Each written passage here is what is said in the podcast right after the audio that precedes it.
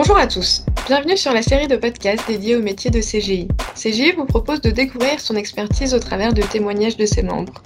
Nous rencontrons aujourd'hui Christelle. Bonjour Christelle. Bonjour Victoria. Tu es manager SAP chez CGI depuis maintenant à peu près 17 ans. Est-ce que tu peux m'en dire un petit peu plus sur ton métier? Bien sûr. Alors en fait, euh, les dix premières années, j'étais euh, consultante SAP, euh, spécialisée dans le domaine des ventes. C'est-à-dire que en fait, j'accompagnais mes clients pour adapter leur processus d'entreprise, lié bien sûr aux ventes, et les introduire et les paramétrer, les mettre en place dans l'outil qu'on appelait donc SAP. Donc je menais des ateliers de conception avec eux et j'essayais tout simplement de comprendre leur métier et de le mettre en place dans SAP. Mais depuis 7 ans, maintenant, je suis directrice projet.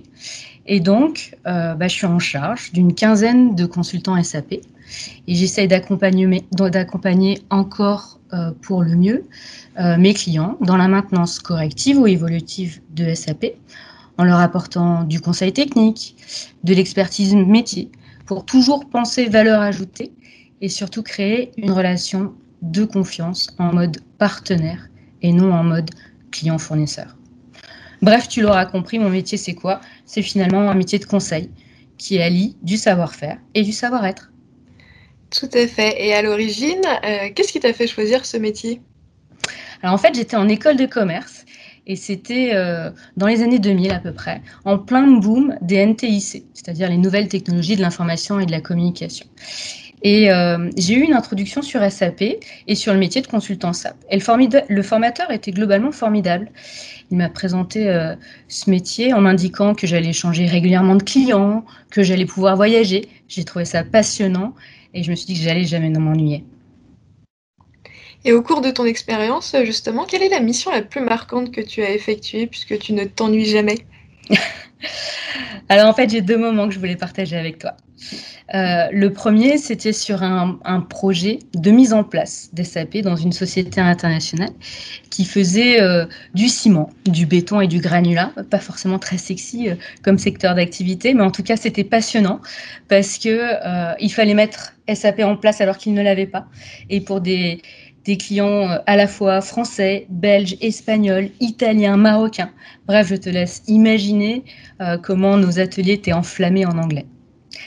Et euh, pour le deuxième euh, souvenir, là, c'est plutôt euh, à chaque mise en place d'SAP et à des moments très très précis qui sont juste avant la bascule en production. C'est-à-dire ce moment où on se dit, allez, on a tout testé, on est prêt, on y va, vraiment. Et on met en place SAP pour de vrai dans les usines. Et là, c'est des moments incroyables parce qu'ils sont chargés d'émotions, parce qu'ils ont beaucoup de pression et qu'il y a énormément d'engagement, de partage et de réussite surtout euh, avec nos clients. Un beau travail d'équipe alors.